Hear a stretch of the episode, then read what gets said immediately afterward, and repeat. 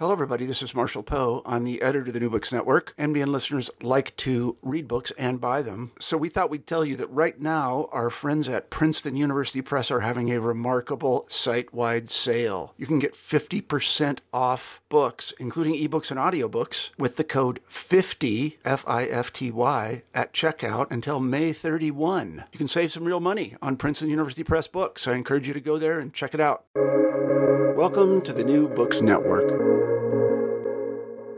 Hi, this is Rebecca Buchanan, host of New Books Network, New Books and Popular Culture, and today I am here with Joel Miller, the author of Memoir of a Roadie. Axl said I made a great cup of tea. Scott Weiland liked the Carpenters, and Ozzy drinks rosé.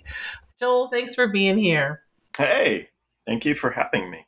So, you know, this is your memoir of being a roadie, but I'm wondering if you could start by talking a little bit about why you decided to put this together and write it up in a, a memoir. Why'd you decide to write the memoir? Why'd you decide to put this out? The world needed another book. we, you know, the network's not going to thrive. It's not going to succeed if we don't get any more books on the market. And, you know, literate roadies are hard to come by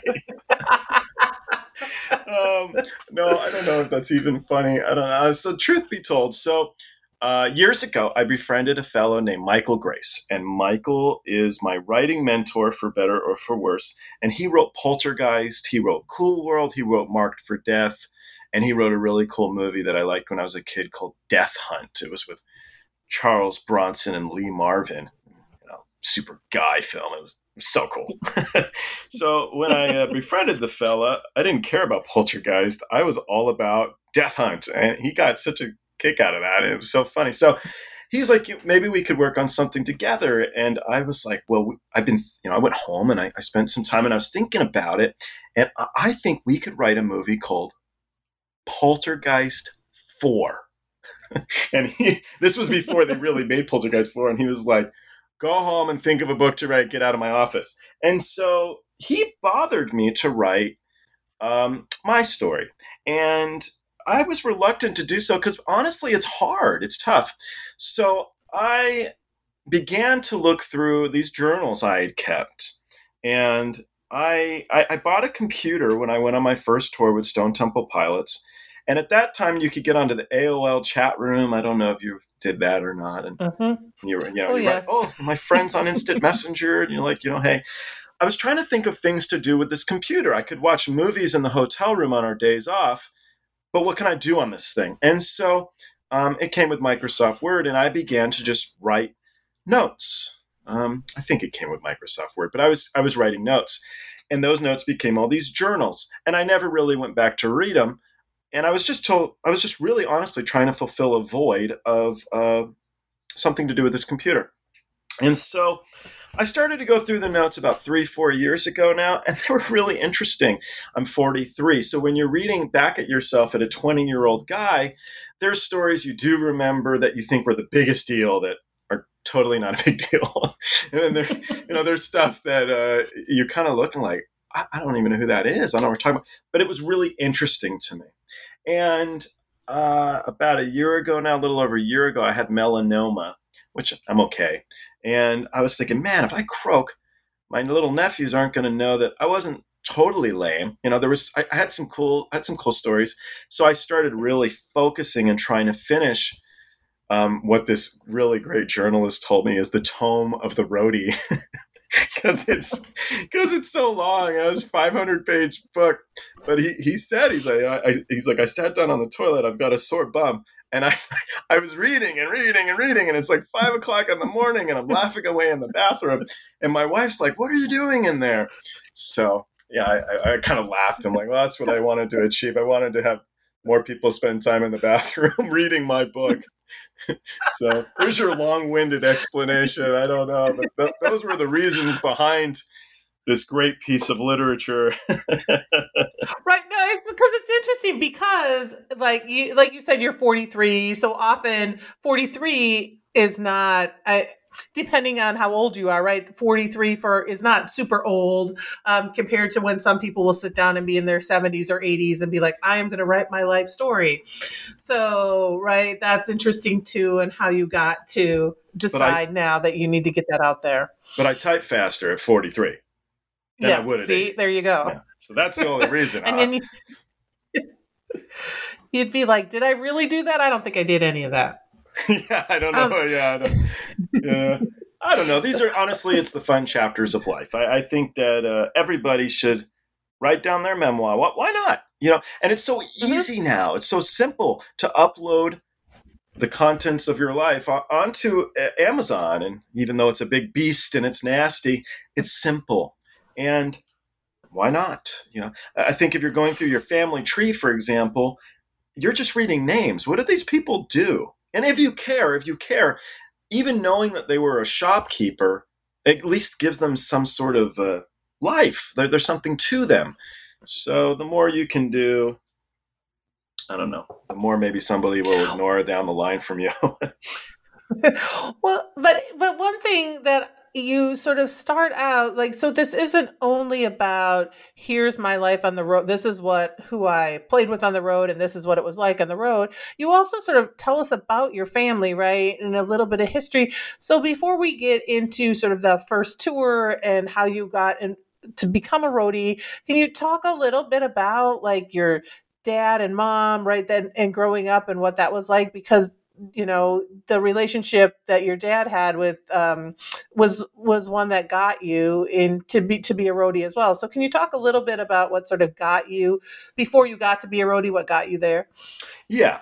So my parents had three kids. My mom likes me the best,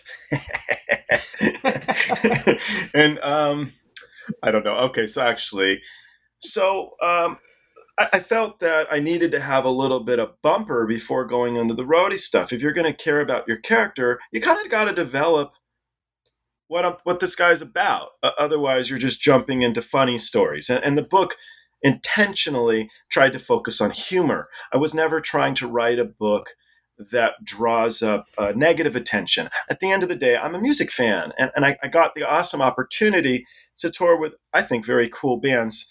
Um, I still think very cool bands. I'm still a fan of these guys. And I, I wanted to express my love for music. And I think that most readers would uh, share, the, share the same feeling because it's a book on music. That having been said, so I sent the one of the initial drafts off to a fella that I'm friends with at the bar. His name's Dale, and Dale um, was a retired or is a retired psychiatrist. And he said, What was interesting about your book, you know, I don't know any of the bands you're talking about. I'm a little older than you. I know Led Zeppelin and the Grateful Dead. I kind of don't know the guys you're talking about. But you're, you're, the way your relationship with your father, for example, was very interesting to me. He goes, The second thing that was interesting is that I realized you're such an asshole. and I, am like, well, thanks, thanks, Dale. He goes, no, no, no. It's really genuinely interesting because I'm thinking all young men are assholes. and I, I really learned a lot about that. So I was like, okay, okay. So I spent more time developing uh, my family and some of my relationships outside of music. I don't think I went too overboard because I don't know how many readers are going to really want to know about that stuff. But I made an attempt to bring it into a bigger uh, light, a bigger picture, and draw it all together as one. So there is a there's roughly uh, 50 pages or so I, i'm going to say in the beginning that are just developing me. My father was a car mechanic a little bit more. He was actually a machine shop if you're very into cars. So if you if you pull the motor out of a car and you have a guy rebuild the engine that would be what a machinist does and my father was a machinist. He worked out of my house. He had built this massive garage that was attached to my parents house and he would work there and a lot of well to do people, political figureheads, and whatnot would come through the garage. I think as time went on, just because it was a really cool spot, especially if you're a motor guy, it, it's like car heaven. It, it, was really neat. There was stuff hanging all over the walls, there was engines lining the walls. And one of the guys who came by a lot that people like a lot, me included, was Jay Leno. So he did quite a bit of work on uh, one of Jay Leno's cars, and maybe more. I'd have to ask Jay. I'm, I'm actually not sure. But a lot of these interesting fellows would come and go. And so one of the guys that came uh, was a guy that I called in the book. I called him by the name of Nigel. And Nigel was an English fella. And my dad was English as well. I was born in England. And one of my dad's rules was that he wouldn't work with anybody who was English. my dad was kind of weird and, or eccentric, maybe.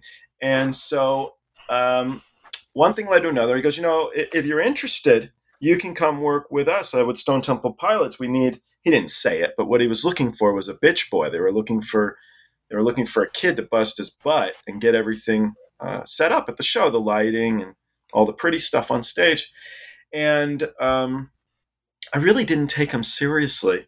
Uh, most of the guys that came to the, the garage were having midlife crises. They'd buy their expensive car, then they'd bash it up or just sell it. I don't know. They'd get rid of it, but it was very short lived. And so he he was serious. It was like three days later, maybe four days later, and I was on tour with uh, Stone Temple Pilots. And from there, I worked my butt off in hopes of not getting fired, really. And I learned as I as I went through. So before we get into Stone Temple Pilots and your first um, sort of tour as a roadie, I have to ask because if I don't, my my 14 year old son who has the same obsession I do will not be happy with me. But you also before that, uh, Keanu, you Dogstar and Keanu Reeves.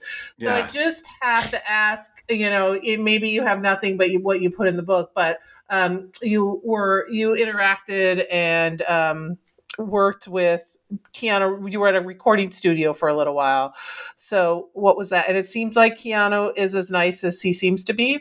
Yeah. I hope. Well, I mean, he's so popular now. I think if you were to say bad things about him, I don't know, man. They you'd be in trouble. Everybody likes Keanu.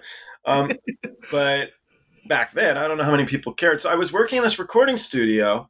Uh, what I had done is I just I knew I wanted to work in music, and I didn't know how to make that a reality and I had finished college, and I just didn't I didn't know what to do next. And I think a lot of oh maybe everybody period has the same idea what now? And so what i did was i opened up the yellow pages at the time and i called everything i could find that was music related. And these guys let me work for them for free. I was at a recording studio um, and I, I i went there every day and some of the guys that came through were pretty cool. One of them being Dogstar, and Keanu was the bass player for for this band. It was the band that he had put together, and he was he was the nicest fella. And I tried to put together one of the events, and I just loved the um, what's the word? I just totally slipped my mind. The, the randomness of the of, of the total event. You know, I've I've tried hard to encapsulate randomness. So with the title, the title was going to be Axl said I make great Axl said I made a great cup of tea, and just leave it at that.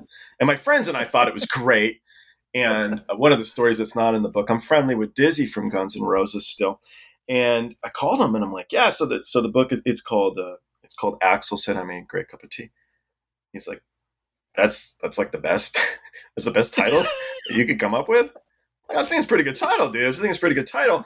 So he's like, well, why, why'd you pick that? I'm like, well, didn't have that many interactions with Axl. You know, basically only had two conversations. And one of them was, you know, hey, hey can you make me some tea? And, and I was like, yeah, sure, dude. And then after he finished the tea, he was like, hey, you make some great tea. And so Dizzy was like, I think that would be one conversation. I'm like, well, I don't know if it's one or two, to be really honest with you, because they were kind of spread apart. so try to put these funny things together. And with Keanu, I, I, put together this story I think is very entertaining. And it's about him trying to eat Taco Bell while I'm telling him this random story about watching the movie Speed in Egypt.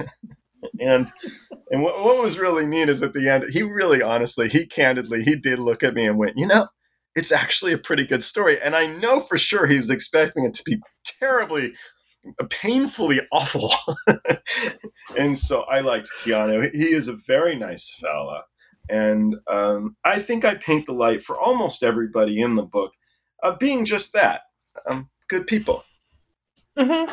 So you go on tour with um, Stone Temple Pilots. So it's er, 2000, right? So when you sort of start and go on tour, and I do think that well, one, um, I have been informed that the roadies have the most fun. Uh, the rock stars don't have as much fun as the roadies. Um, but, did the 14 year old inform you?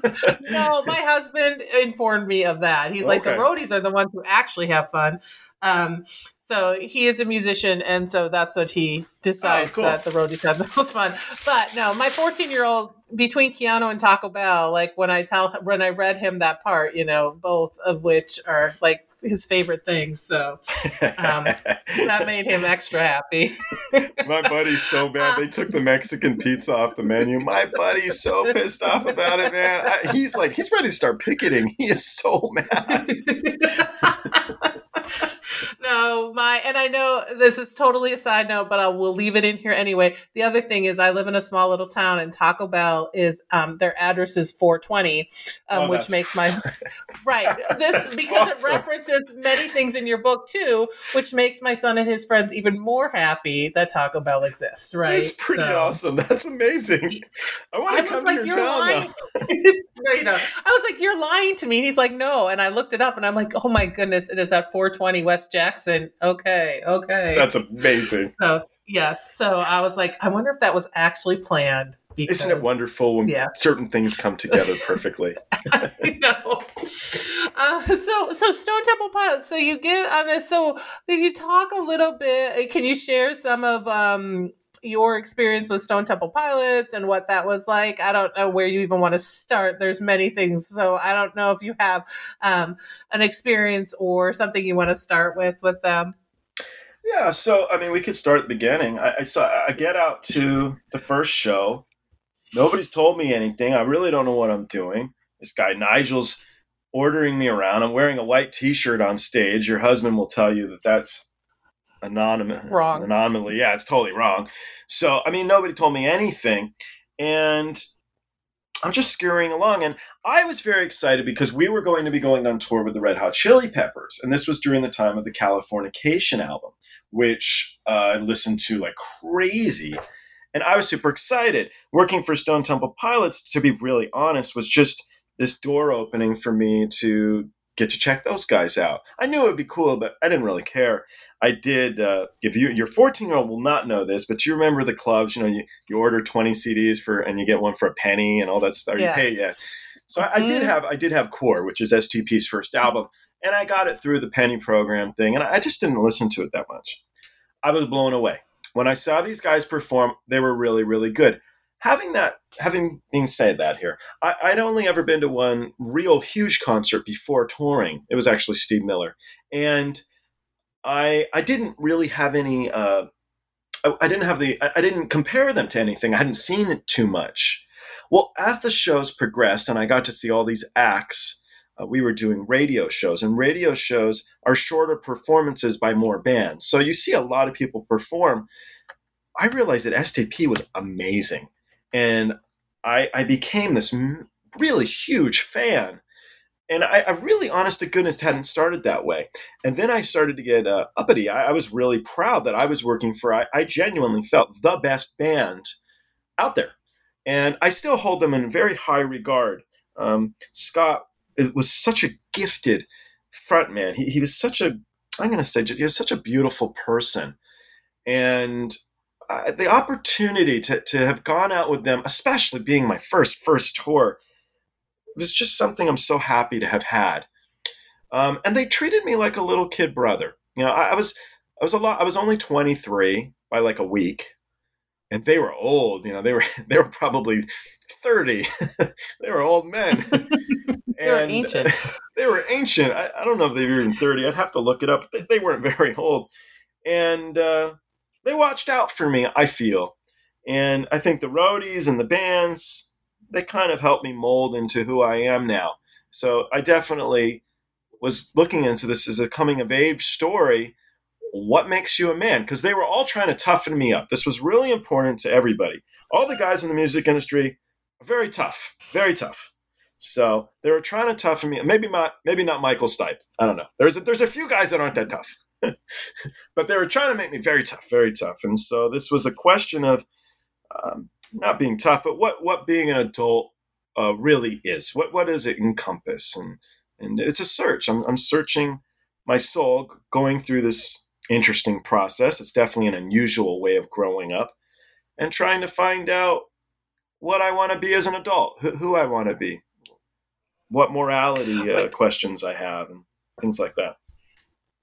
Well, and I thought it was really interesting. You bring it up here that like when I was reading this that you'd never been to a concert before, right? Like, or I had gone to a concert, lot of right? little shows. Yeah, I mean, we we um, in high school there was a band called the Humble Gods. Man, they were this punk band. I thought they were great, and we'd go to a lot mm-hmm. of their shows on Sunset. But we were like their street team. We did a lot of the dirty work for them. We'd sell T-shirts, and you know, every now and then they'd slip us a beer. I don't know if we're supposed to say that, but hey, whatever. So they'd. You know, they were, we were their kid crew. We'd cruise around and do free work for them, and they were really great guys. So I hadn't really seen. They they turned into a band um, called the Kottonmouth Kings, which your son, by the sounds of it, will have heard of. but um, I hadn't been to a real big concert. I, I really didn't know what to expect. I was certainly unprepared, and I didn't want to screw up. I, I didn't want. I think I wrote it. I'm not sure, but I didn't want my story to end. I, I wanted to make sure I had a story. I, I wanted to give it a go and I wanted to last for a while, and that wasn't easy. Um, it was a t- it's a tough job. Being a roadie is really hard work. Did you have any idea, like, right, what you were getting yourself into and like what it meant to be a, like, when you first were you just like, okay, I'm going to go and I'm going to see because you do talk about the hard work and, and all the work that you do and needing to have everything right, right? Needing, you know, because you could get fired at any time by anyone if you, you screwed up, right? So did yeah. you, were, did, were you just like, I have no, ah, it'll be easy, it'll be fine, or any idea what you were getting yourself into when you first started? I don't think so. You know, I, re- I, I don't think so. He had made it clear that it was hard. He, he told me that. And I kind of believed him, but I was also a young guy. I was in pretty good shape. I wasn't too worried about any kind of physical stuff. The difficulties are the lack of sleep that you get and the the the physical exertion you have to do with that lack of sleep can really be tough. Um, but it didn't really scare me. I did a lot of sports in high school. I wasn't too far out of high school. Um, I wasn't too worried about it, but he had made it clear it was really, really hard work. And as far as what you had said as trying to perfect it, I um I would watch the audience as much as I would watch the bands, maybe even watch the audiences more. And it, it wasn't just for the nudity, which I know I bring up a lot. I'm sure you're gonna get, but uh, but um, it was really nice to see people just genuinely happy, having the times of their lives, really enjoying themselves. And I felt that if I did a good of a job as I could, I was part of that. I was part of what was making these people have a really kick ass night. If I made a mistake, I was detracting from that. And that wasn't fair to the rest of the team, um, including the musicians or any of the people in the audience. And so it was really important to me that I learned quickly to do a, a really good job. And so I, I was crash course trying to figure that out. Early on in the touring, I talk about how I really almost got fired. I made a very big mistake. I left an entire road case a road case is a big box on wheels, and we put stuff in it. And I left an entire road case in a city. And that cost the band a lot of money. And more importantly to me, uh, the next audience didn't get, they, they saw the show with fewer lights. And that's not fair. That's tens of thousands of people that didn't get the best performance they could have got. And that was my fault. There was no other way to say it. And I was determined to never have that happen again. And um, I was pretty successful. I definitely screwed up a lot, but it wasn't for being um, narrow. Well, not narrow-minded. I, I just had my focus on other things until they really had a stern talk with me. Well, and one of the fun things is there's all these sort of characters uh, that you work with, right? Um, that are quite entertaining, um, but also you as much as you talk about all of them being assholes and you being an asshole too um, there's a really there's a closeness right and you are living in these small quarters and you care about each other even yeah. if it's in right and yeah. so i don't uh, is there you know who do you want to sort of there's so many of them but are there any in particular you want to sort of highlight or talk about or share from you know, it's funny. I was watching the other day. It's it's old. It was a Married with Children reunion, Christina Applegate there, she was talking about, it, and they're just horrible people. The the the, uh, the Bundys, they're terrible people. They're terrible people. And she said, you know, we would do the most atrocious things to to everyone else, but and we would be mean to one another. But if you pick on any of the Bundys, we teamed together. And that's what she said in this reunion. I think it was really the same sort of thing. We, we, stuck together. We were a family. And when you're out, you're living with one another, you're eating with one another, you're you're you're working with one another. You're in like a difficult marriage. and, and, so you do become tight with one another and you get through you get through those issues and yeah, I, I would think it would be difficult to not care about anybody you're touring with. Some of these guys were pretty bitter, I would meet sometimes. They just weren't in a very healthy position in life. But for the most part, I, I would definitely say that people cared about one another. And the roadies that I talk about, I try to build fun relationships with them. I try to play with our different roles and our different wants and things. And uh, shenanigans is probably it too. right, and um, I, I, thought it was interesting too. It's very much um, a man's world, right? With it, there's it's mostly men who are doing the jobs, but every once in a while, right, you have a woman that you're working with, and and sort of talking about. I cannot. I'm now. I am. I am blanking on. Yeah. Um, Susie. The, Yes, right. And so the like yeah, those relationships too. Can you talk a little bit about like those um that dynamic and it's, some it's of the ways difficult. like it's really difficult for a woman to be on the road. You're surrounded by immature pricks. Um, I'm very friendly with with the woman. I named her Mugs in the book. I changed a lot of the names and mm-hmm. kind of even meshed a couple characters and stuff. But I named her Mugs in the book, and I'm very very friendly with her. And she she she still tours. She actually just quit last year, but I think she'll go back. I hope she does. And she she talks about it. she just had had enough. i have been doing this for so long with these immature jerks, and they're you know chauvinistic and blah blah blah blah blah. I know there's a lot of careers that it's still very difficult for a woman, and I think entertainment as a whole is it's very hard to climb that ladder. Um, there's not a lot of female roadies, period. And I haven't toured in many years. I assume it hasn't changed much, but maybe it has.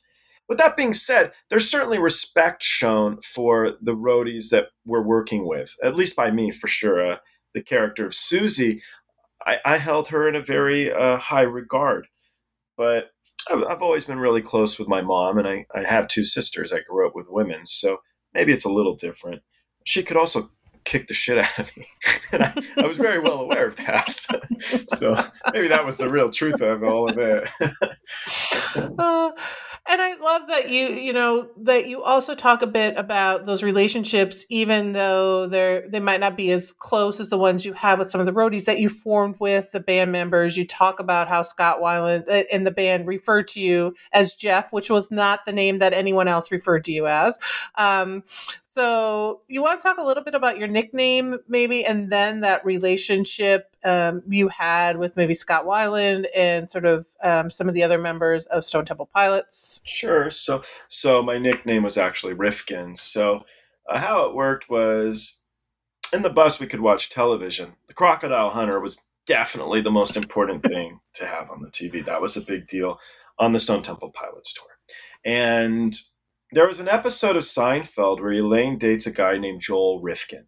And Joel Rifkin, in reality, is one of the worst serial killers in New York State history. He's a, I'm not going to say a pretty but horrible person. He's a horrible person.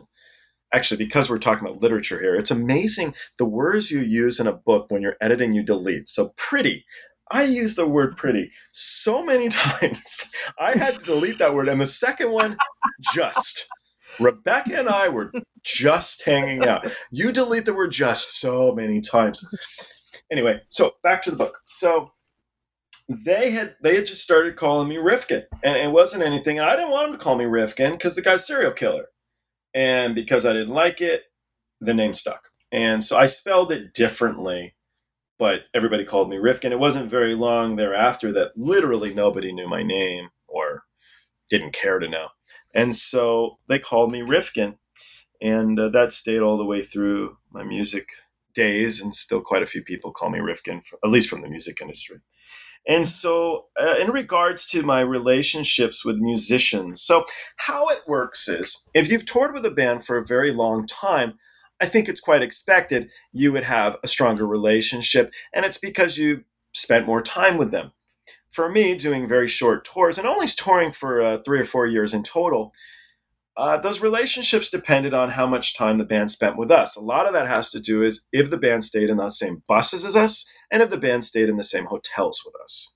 So with STP, I spent quite a bit of time in their dressing room, and that's because uh, the character of Susie had me do a lot of work for her, and um, I'd like to think they liked my company. So everybody needs their own space and a lot of times the band's dressing room is their way to just get just get away, especially after performing. You're tired, you're sweating. You need a few minutes before you go out and do a meet and greet. A meet and greet's where you go sign signatures and you wave and say hi and stuff, and everybody tells you how great you were that night. So uh, I, I was one of the I think the only people really to go into that dressing room frequently, and I got to know some of the guys. And so um, my relationship with the two brothers, which was Robert and Dean, I think was pretty good. They definitely they beat up on me, definitely not aggressively, more like a kid brother, like I had said. They, would give me a hard time, and I, I very much felt that uh, they liked having me around. Uh, Kretzel's the drummer. Kretzel's quiet. He keeps to himself. He's one of the nicest people you'll ever meet, and uh, he's more of an introvert. And he, he's uh, he's a good guy. He's a good guy. And then Scott. Everybody wants to know about Scott. Everybody Scott because I think he's a what encompasses a full, real, quote unquote rock star. And Scott definitely kept to himself in the beginning. Um, I know he didn't know who I was for a while. And if my memory serves me correctly, I think he finally figured out how I got on his radar was he wanted me to help him make coffee. And I, I don't know how to make coffee. I don't drink coffee. so he had these two bozos in this tour bus trying to work this coffee machine. And, and that's where I think we started to, I, I got a little bit on his radar after that. And we became friendly. And so at the end of the show, he does a strip tease every night. And I, I would grab all of his stuff if Susie was busy, or um, sometimes she did too. But I'd make sure to get his his costumes and uh, definitely his mic. Uh, not his mic, but his loud. You know, he, he would yell through the mm-hmm loudspeaker megaphone kind of thank you megaphone. so much the megaphone. So i want to grab the megaphone because fans that's a cool thing for fans to take and things like that. Just make sure we got all the gear. And so i progressed relatively quickly i think into becoming the band stage manager. And then they would turn to you if they needed something. And so i got to know them pretty well. To change it up to uh, latter days so with um, guns and roses we didn't even have a tour bus. We I only did two shows with them, and I didn't get to know uh, Axl, let's say, very well at all because I didn't see him too much. We were in Rio mm-hmm. for a couple weeks, and Axl wasn't there, so I, I never got to see him too much. The times that I did, I'm a huge fan. I'm a genuinely, I'm a really big die-hard Guns N' Roses fan, and so those opportunities for me were were pretty neat.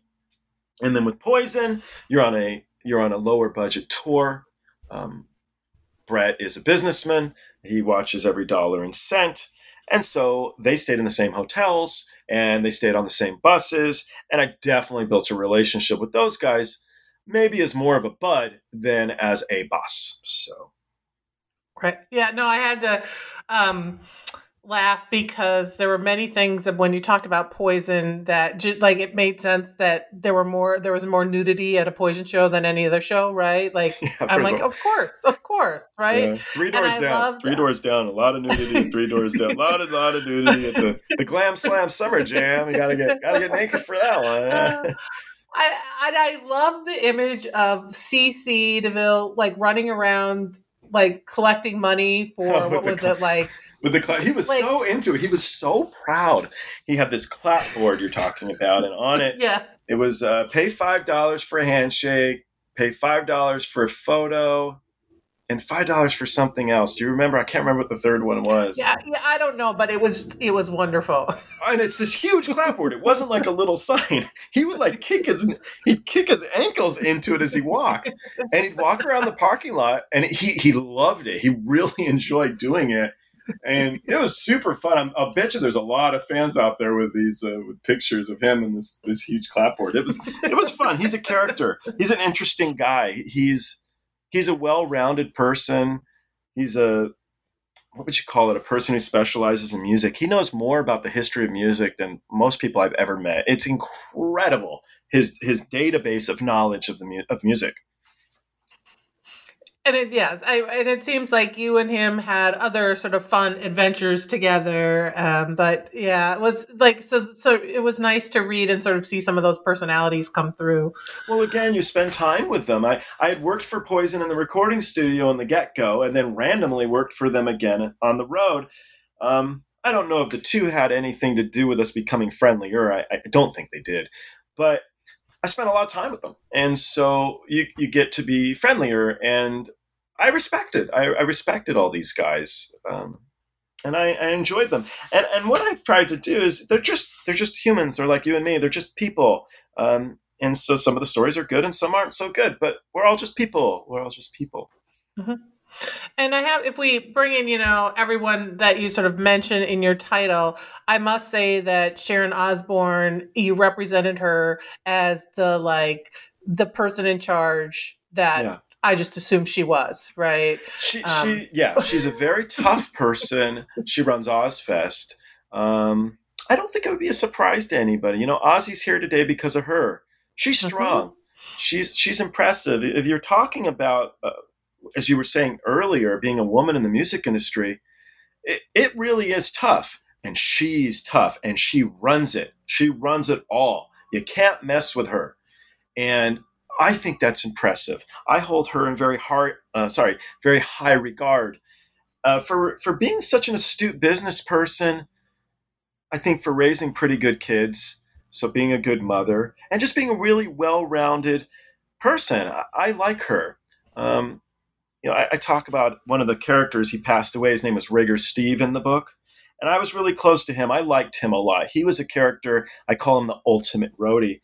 And when he passed away, Sharon took his dog and took care of his dog until his family was able to come out and uh, retrieve the dog. That's that's like oh well anybody would do that, but I beg to differ. I, I don't know if they would, and so it's things like that that make people more human. I, I think she's a really great lady.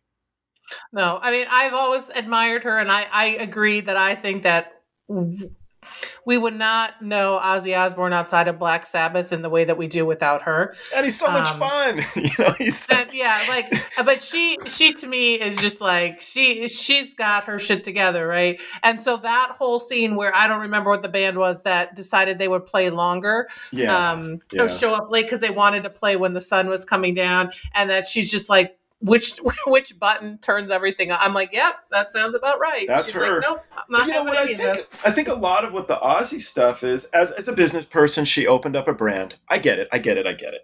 But the second thing that was so interesting about her franchise of her family is how much she really loves her family.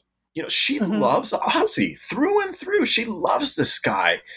And that, I think, it's that what's made Ozzy himself so popular to a newer generation. I, I definitely uh, loved Black Sabbath, but I wasn't the one buying their records. I came a little bit later. So his introduction to me and to uh, the generation of your son is is is because of Sharon. And, Mhm. and to do that decade after decade, that's an incredibly cool task. That, that's that's not hard. That's not easy to do.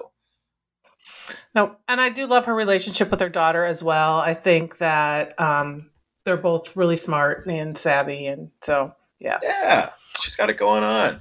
I like her, and she's English. So- yeah. Oh, there you go. Right. Yeah, there you go. Uh, so when you were touring, were there um, certain bands that you were surprised you know you talk about different bands that you saw different eh, different opening acts different bands that they toured with right? When you're on the road often bands will um, play with one set of you know one band for a while and then it'll switch. So were there certain ones that you were either pleasantly surprised about that or ones that you were like yeah i was really hoping for something more with this? Hmm. As far as letdowns I don't know how many letdowns I had because I never really knew what to expect. You know, I talk about not liking Eminem very much. He, he had a song called mm-hmm. "Suck My Dick," and I see all these people in the audience yelling and screaming. I'm looking at him like, "What the hell's wrong with you people?" I now think that he's really great, um, but I've written lyrics, and it's not easy to do. And not that that is might be his song to be remembered by, but uh, let's hope not. let's hope not. But nonetheless, he's written some pretty incredibly he's an he's a very talented guy. So I don't know how many true letdowns. There were certainly guys I didn't really like, and then you don't like their band as much because you don't really like them. So I, you know, I, I talk poorly about the singer Quiet Riot. I couldn't, ugh, couldn't stand listening to them. But that's more my own thing, and I think I try and put a spin on that where it's just me being, you know, childish, really. Um, so the same with Linkin Park, you know, these silly little games I was playing that really don't mean anything. It's just having a bit of fun. And some, you know, I did another interview. And they asked me, "Why do you hate Green Day?" And I'm like, every, every story needs a villain. you know, Don't villain... get me started on my Green Day. Yeah, I'm you not a big Green Day fan. Like... No, I don't. I grew up. Oh. I also I went to college in um, my undergraduate college was in Mankato, Minnesota, which is where they would come through. We have there were lots of in the early 1990s, so tons of like punk shows and houses, and Green Day would come through there all the time because Adrienne worked and lived there, right? So I don't like them anyway. So Adrienne, yeah. do you but mean no out no doubt? You mean? No, um, his uh his wife, but wasn't oh, his wife. Oh, Billie oh, oh. Joe's Okay, I don't. I don't know. Yeah, I don't know them that well. Yeah. Okay, fair enough. So yeah, I, yeah. Just, I figured. So I'm not book... a big fan of them either. well, I figured every book needed a villain, and so why not make it the punk band? but um, they're not punk. well, no, they're not actually. So it was funny. I was doing this thing, and he was on iHeartRadio, and he, he made this big deal. You know, he's like, "We've been doing this forever. We've been doing this forever. You're gonna cut me off after four minutes. You know, screw you." And and they canceled the rest of their tour, and he actually went to. Uh, rehab for a little bit for alcohol abuse. And my joke was like, yeah, because every punk band's only supposed to be, or every punk song is only supposed to be two minutes, dude. Those are punk songs. That's the formula, bro. But two minutes, um, three chords, you're good. But American Idiot, as much as I'm not a huge uh, Green Day fan, American Idiot is an amazing song, and um, he he they wrote some great stuff. You know, Basket Case was fantastic. So I don't know. I don't really hate any of these guys. But on the other side of the coin, the ones that really impressed me, so I talk about the Turtles, which were so much mm-hmm. fun to watch. I didn't know any of their songs until they played them. And that was a super neat. They were they were so gifted at what they do. You could tell these guys have been on the stage for so many years. They got it down. And that was really fun. I already talked about being STP being way better than I ever thought they could be. They, uh, Scott was just so so gifted. Um, not to detract from the rest of the guys, it was how well the band formed too. They all played so well together as a unit. And so there was that. Poison, I did win me over. I loved Poison by the Andy Ivy. they were so much. They put on a good show. Oh, they put on a really good show. If you want to just kick your shoes off and just have fun, you can't beat a Poison concert. Their songs are they're dumb and fantastic, you know, with the exception of a couple ones that Brett wrote from the heart. So that's something to believe in. It's a very nice song. but so you also have like uh, coming back to some of these sort of roadie characters uh, like i just um and, and the wind up right and so do you have a particularly favorite you know because you it seemed like you basically were spending a lot of time figuring out ways you could pull one over on one another and yeah. how to you know and who could do that the best so do you have and you give lot you have lots of them here but do you have a favorite that um you that you did or somebody did to you that you were really like yes well, I can tell you the one I hated the most. It was that Miss Mississippi one where I was on the tour bus with that really attractive girl, and they oh. pulled oh. that they pulled that joke on me, and, and, it's you know the one it comes to mind just because these guys love it. I've, I've talked to a roadie now I toured with. They, they know that story, and they still think it's so funny. And a little piece of me still gets angry. I still get mad because they're such dickheads. So, so that one really stands out. But when you go to a show, the, stage manager's job is to to try and make it so that every performance looks the same visually. We're trying to copycat what you would see if you were in Florida or Arizona or California. And so with that, you get a bit bored. So you do contests. And one of those contests could be how quickly you set up the stage or how quickly you tear it down, actually, to get back in the bus and eat your pizza and call it a night. Or you play these little games on one another. And so I love the Everclear one where uh, where the the guy Nigel he, he had taken the, the limo had come by to pick the band up, and he, he's him and another fella. They're like, "Are, are you Everclear?" And he kind of looked at the other guy, and he's like, "Well, yes, yes, I am." and so he got in the limo, and the band gets there. There is no limo, and so the guys have to cruise in the crew in the crew, but uh, the crew. And the reason why I think it's funny what is it? Sorry, the crew uh, van, the crew van. And the reason why I think it's funny is because I could totally picture these these band guys super pissed off because they're riding in this van rather than this limo, and I could picture the other guy in the limo thinking how hilarious it is. So these little jokes kind of kept everybody going, and uh, kind of kept it fun. And they got mean though. Some of them were pretty mean. So the one guy who um, is, is you represent uh, as very entertaining in some ways is and um aso. Is that how you pronounce the I said aso. aso. Aso yeah. right um with his character that he created? Yeah so he was uh, sort of in the, in the, book he's sort of just he's sort of my buddy really. He, he's the one who's i think the most similar to me in age. He had a lot of experience but he's most similar in age to me he's definitely the culprit of a lot of the the shenanigans. We're both really different characters. Um, we grew up in different places and different environments.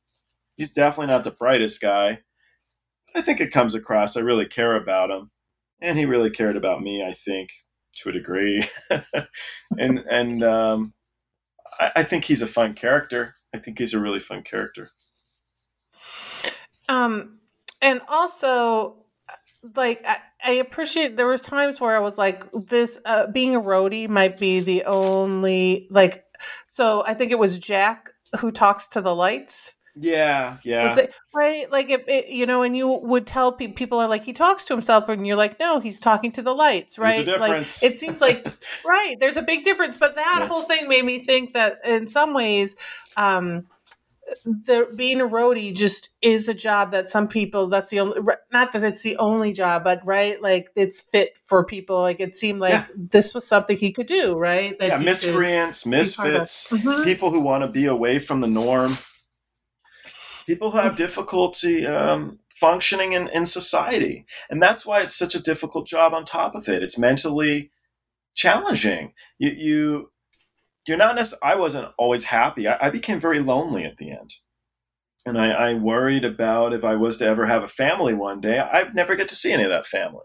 I worried about going through that cycle of being a drug addict, or I, I was quite clearly an alcoholic. So I worried about the cycles. And uh, it's what we, we call a lot of roadies, if they stick with it forever, we call them lifers. And I think it's because it's hard to get out of that and unfortunately, there's there's quite a few people who pass away too young, and it's because it, it's just a very difficult lifestyle. And uh, I don't know why the entertainment world brings in a lot of people who have uh, mental anguish and, and, a lot of problems.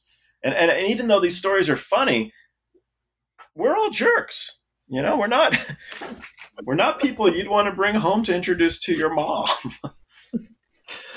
and you can see sort of the hardness right like so as you get to the end you sort of you don't like you said you only toured for what three, four years. You Yeah. um, and then you sort of left that space, and you talk a little bit about how you even planned ahead um, for thinking about what would you do when you're not touring, right? Yeah. um and so you see that so was there any was it you talk also about your family and needing to like you know your parents health and wanting to make sure you were there to help you know like being able to earn a living to help your mom so was there something was there anything that was really like i'm done like what was it that um, sort of made you I I feel that it just, I feel like it just came to its own end. I, I, was young enough to where I wasn't sure what I really wanted to do with my life. I was quite certain it was going to be work in music at the beginning, but my favorite band in the whole world was Guns N' Roses, and so I got to tour with Guns N' Roses. What was for what was there for me to achieve after that? And there wasn't really anything I could think of uh, now being older, having bills, responsibility, and stuff, maybe that wouldn't be my entire focus. But as a young guy, it was. And, so I got to see a band that I thought was the best performers I could ever see, which was Stone Temple Pilots. And then I got to work for the band that was my favorite. And I was ready for something else. I wanted the next chapter to open. I talk about it a bit, but I, I got into the film industry after that. But I was I was thinking maybe that would be fun. Let's try that now. You know, flip flop around and, and just see what what works. I also felt maybe I could go back to touring, but the longer you stay away, the harder it is to go back to any job. Yeah, so one thing I wanted to ask, um, because we've been talking for a while, but I do want to know because you do talk about writing the screenplay and spending time, you know, writing during this whole uh, your whole experience, right? You'd spend a lot of time writing. So, what did you just try? And as many things in Hollywood happen, it just didn't work out, or like what happened? Did the screenplay ever? Did you ever get it anywhere? Yeah, so after what had happened, I wrote, I, I call it in the book, it was called An Artist Art, which I thought was the best name, and it sucks.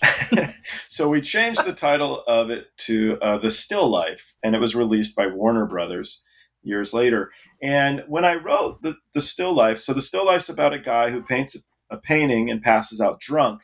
And the next day, an art critic comes and he likes the destroyed painting. And so together they create an art movement called destructionism but the guy finds it very hard to put all of his creativity into his product, knowing that he has to destroy it for critical acclaim. I wrote quite a bit of that screenplay while I was on tour with Stone Temple Pilots. And so the character of Julian Lamont, which is my lead fictitious character, uh, was modeled a lot off of Scott and, and watching a lot of these guys and seeing how their lives went.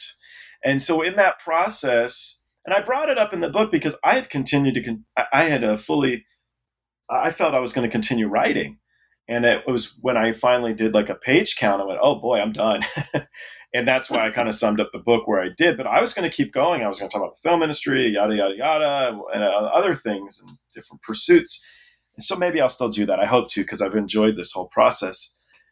But with the film, I put a bunch of rock stars in it. And so I had Jonathan Davis from Korn as the liquor store clerk, Josh from Buckcherry as the drunk guy in the bar, Dizzy from Guns N' Roses, keyboard player in the bar, Louise as the singer in the bar, et cetera, et cetera, et cetera, et cetera. And I thought I could make a buck. I really did. I thought if Warner Brothers was to distribute it, I would make money and maybe create a career.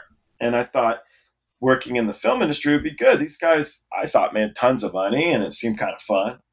But it didn't really work that way. I didn't make any money ever on the movie. And after that, I don't know, I wandered on to the next thing. Which you sort of give us an overview of in the last uh, your chapter six six six, right? Uh, yeah, yeah, yeah, a little bit. but um, so usually I end with if you have any other projects you're. I mean, this sort of just came out, and you sort of alluded to maybe you'll keep writing, you know, more. Yeah. Uh, but if there's anything you're working on now, or um, anything you want to sort of uh, highlight or put out there, uh, Um, you know, sort of last words. Yeah, I mean, I'm, I'm recording an audiobook right now, which is a super chore. I had no idea it would be this difficult because I recorded uh, like 70 chapters. And then I finally figured out that you need to add a lot of enthusiasm or it's really boring to listen to. so I'm back at chapter one. So actually, I'm at chapter 12 as of today. So I'm redoing the first 70 chapters. There's roughly 120 something chapters. So I hope to get that going soon. And then I'm a memorabilia dealer. I sell a lot of art and memorabilia. And so uh, we're actually talking to some people about putting a reality show together. We'll see if it happens or not. I'm not sure. But that's where my pursuits have gone. And uh, I'm a landlord. Hopefully, I'm a decent landlord to, to some people. So you actually used your college degree. That's funny. I don't know. I, I don't know how much uh, water an art history degree holds, but I, I, clearly, I clearly like and I appreciate the arts. I, uh, my father, I talk about, he collected, or my parents. It's not really my father. My parents collected Japanese prints, and I just I had that bug. I started working at auction houses when I was a little kid. I was maybe 15 years old. I was working at the front desk. I was the kid to sell you the catalog. And uh, once I collected a little bit of money together, I was able to start buying stuff, and I did really well my first auction. I, uh, I, I bought this thing. So this is a tangent, but it's a bit fun. I bought this pillar, and it was uh, the colors of the Jamaican flag. It was a it was a wooden pillar, and we used to put our beers on it when we played pool in my house. And it had all the things me as an art dealer would like. It was early 60s, if not late 50s. I can't remember maybe even early 50s, but it had a gallery tag on it, which is great. And it had some uh, je ne sais quoi. I don't know. It was cool. and it was perfect to put your beer on. So I took it to this auction house guy. His name is Peter Loughrey. He, he passed away this year, which really sucks because he was my mentor for art. And he just was blown away. He goes, you know, this is really cool. And as far as mid century modern contemporary art goes, the 50s and 60s are an incredibly amazing era for art expanding.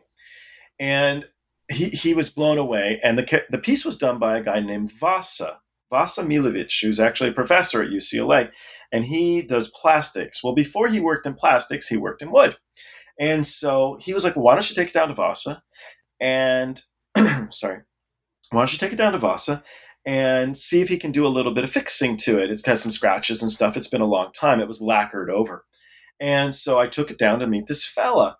And and he sees the piece and he just starts crying. And so I hold his little Pomeranian dog, and while he's crying his eyes out, this guy, and I'm looking at him, it was, it was a, a, little awkward. And he says to me, you know, I think he's I think he's Yugoslavian. He's either Hungarian or Yugoslavian. And he says, when I moved to America, this was the first piece I ever sold. It's this that made me an artist. And it meant I could eat. I could eat food. And it's coming back to me now. And, and you don't know what that means as an artist. And I thought that was so cool. I really enjoyed this experience. And so I took the piece back to the auction house. I'm like, so I talked to this Vasa guy, man. Here's a picture of me and his dog.